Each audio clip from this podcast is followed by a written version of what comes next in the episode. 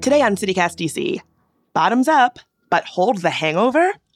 Booze free bars are becoming a new trendy thing, with one called Binge Bar opening right here in DC in January. We're joined by Jessica Sidman from the Washingtonian to get the mix on what's behind this thirst for mocktails in the district.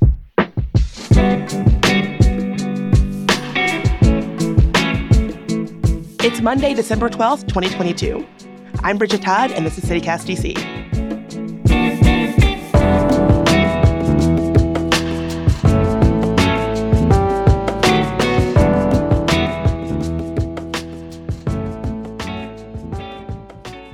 Jessica, thank you so much for being here today. Thank you for having me. So, I first wanted to just talk about this booze free trend overall. Why do you think this trend is becoming more popular? Yeah, uh, it really has taken off hugely over the last few years. Uh, and I think there are a number of factors.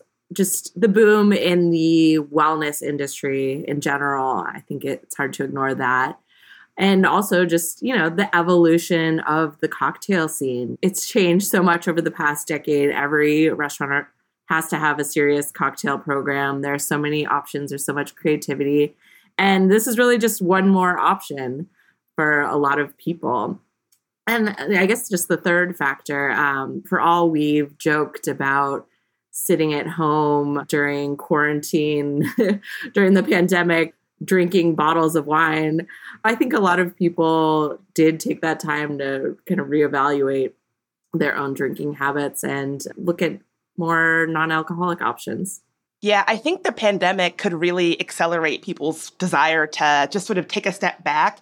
I certainly know that one of the things that really popped off in the pandemic was being able to take cocktails to go. And yeah, I, I could see how folks are now taking a step back and thinking, well, wait, what kind of habits did I pick up during yes, the pandemic? Exactly. What are some of your favorite booze free spots in the city? There are so many. I mean, and it really it's evolved enormously just in the past five years. You know, I um, started getting into non-alcoholic cocktails when I was pregnant about four years ago, and at the time, you know, a lot of it was just glorified lemonades essentially. And even since then, now there are so many options a few places that I really enjoy Destino, which is a modern Mexican restaurant at the La Cosecha Food Hall near Union Market. They have some really great options. Uh, Residence Cafe in Dupont Circle, very Instagram friendly place. Also, very hard to get a reservation. Yeah, there. yeah. Like, come early. exactly. Well, uh, for a good reason. I mean, their their cocktails are beautiful, and also their non-alcoholic cocktails are equally beautiful and delicious. Another place is actually Revelers Hour, which is more of a wine bar in Adams Morgan, but they have a few great non-alcoholic options if you aren't doing wine. Yeah, you know, you mentioned that when you first started uh, drinking booze free drinks, it was just basically glorified lemonade. I've dabbled in like low ABV cocktails and liquors and things. And for so long, if you weren't drinking, it would be like, oh, here's our meticulously curated alcohol bar and oh, would you like a seltzer? You know, like the options weren't great. Yes. And so I appreciate places like Residence where just because you're not drinking doesn't mean you don't want like a fancy looking beverage. Right. Yeah. And it used to be so much of an afterthought. And a lot of times it wouldn't be on the menu, but you could say, Can the bartender make me something? And sometimes they would just go off and make you something, and you're like, but you didn't ask me, you know, what kind of flavors do I like? You're at the mercy of the creativity and time of the bartender, you know, you have no idea if what you're going to get is good. You're just getting something because they're trying to appease you. So, yes, it's nice to have actual options that you can peruse just like you would with normal cocktails. We talked a little bit about places that are regular bars that have great booze-free options. Do you are there places where the only thing on the menu is booze-free options? They don't have alcohol? there's already a pop-up bar and bottle shop in Alexandria that serves all non-alcoholic cocktails. It's called Umbrella Drinks. And I know they're looking for a permanent location sometime soon. And then we have DC's very first bar with no alcohol, which will be called Binge Bar. Uh, Cute name. coming to H Street. If you had to say, who do you think is going to these spots? Is it folks who are interested in wellness, people who are pregnant, or just anybody looking to meet for a drink with their friends, but maybe not have to go to work hungover the next day? Like, who do you think is going to be frequenting these spots? Yeah, all of the above. The two bars I just mentioned, Umbrella Drinks and Binge Bar, um, they, you know, they're both actually started by women who had backgrounds in retail and hospitality, but damaging relationships with alcohol. Both of them had DUIs at different points that were kind of wake up calls for them and end up getting sober. And I do think a lot of times when people hear, you know, a, a bar with no alcohol or they hear hear something about non-alcoholic cocktails, they they think of people who are sober but as you were saying, it really is so much more than that. There's so many reasons why people don't drink, uh, whether it's religious reasons, health reasons, medical reasons. You know, you just don't want a hangover the next day. You just don't feel like it. Sometimes it just looks interesting and tastes good. You know, it doesn't have to be a huge lifestyle thing to want to try a drink that doesn't have whiskey or vodka in it.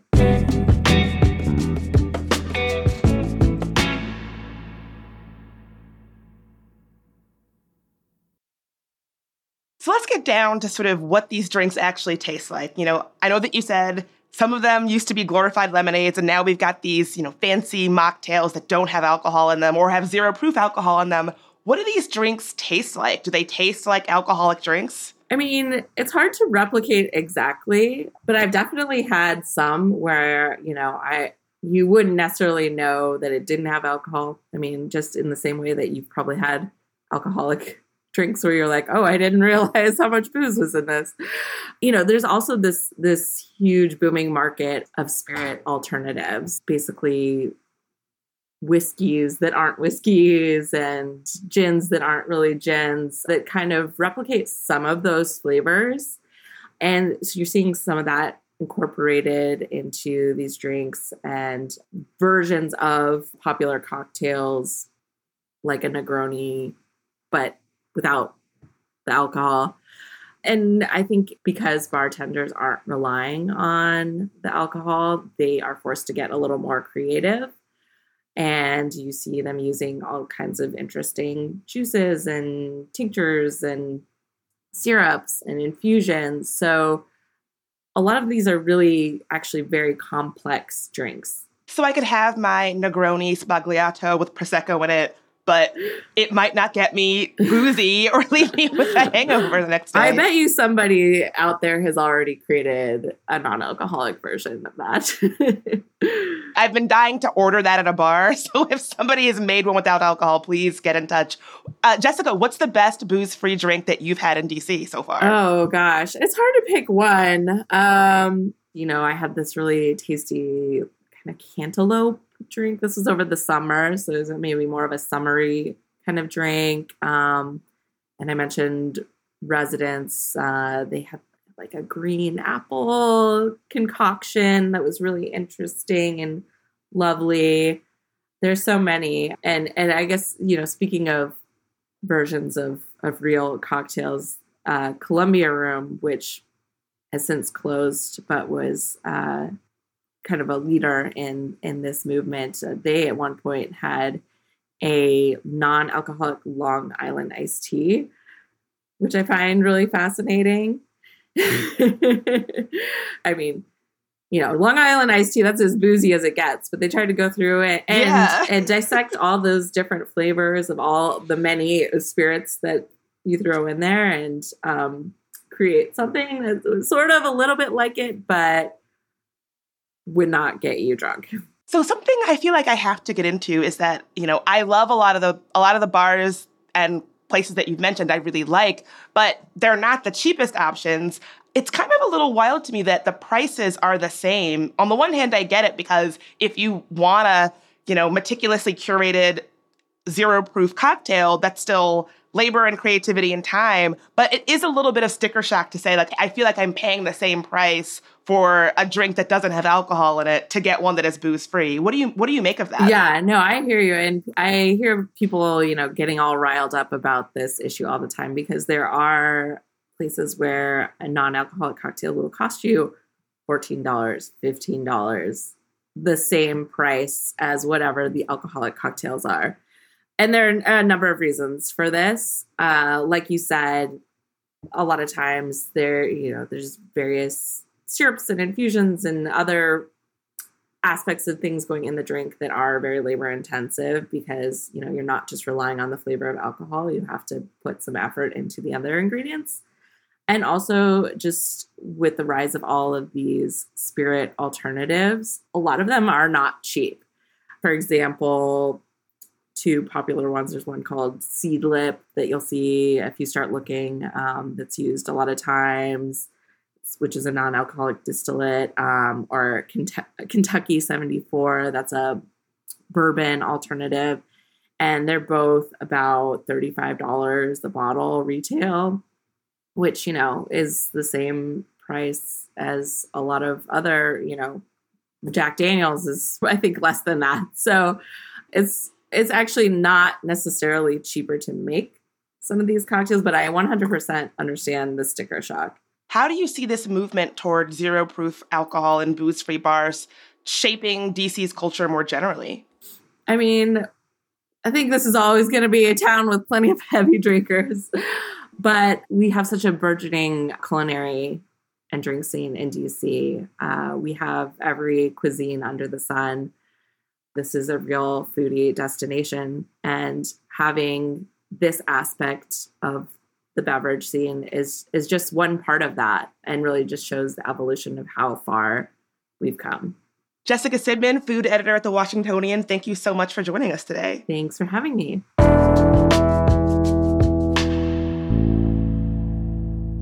And before you head out, here's some quick news heads up that the US Africa Leadership Summit has started, and this means there's going to be some serious traffic delays near Mount Vernon Square. Parking is also restricted in the area, so if you can find a better way to get around town, you probably should. Meanwhile, we've got another cold case that's been solved. 53 year old Charles Hellam has pled guilty to the 1987 murder of 37 year old Edgy Sober Adler. Hellam was already serving a life sentence for the 2002 killing of Patricia Bentley, his ex girlfriend. And finally, are you looking for a new job? Montgomery County is seeking planning board applicants after its mass exodus back in October. This was due to controversies including a stacked office bar and abrupt firings. Currently, there are three temporary acting board members that need to be replaced by February 28th. This part time gig pays 30K and will take up your Thursdays.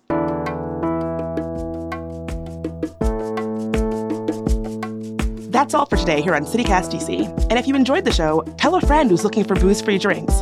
Have them rate the show, leave us a review, and subscribe to our morning newsletter. We'll be back tomorrow morning with even more news from around the city. Talk to you then.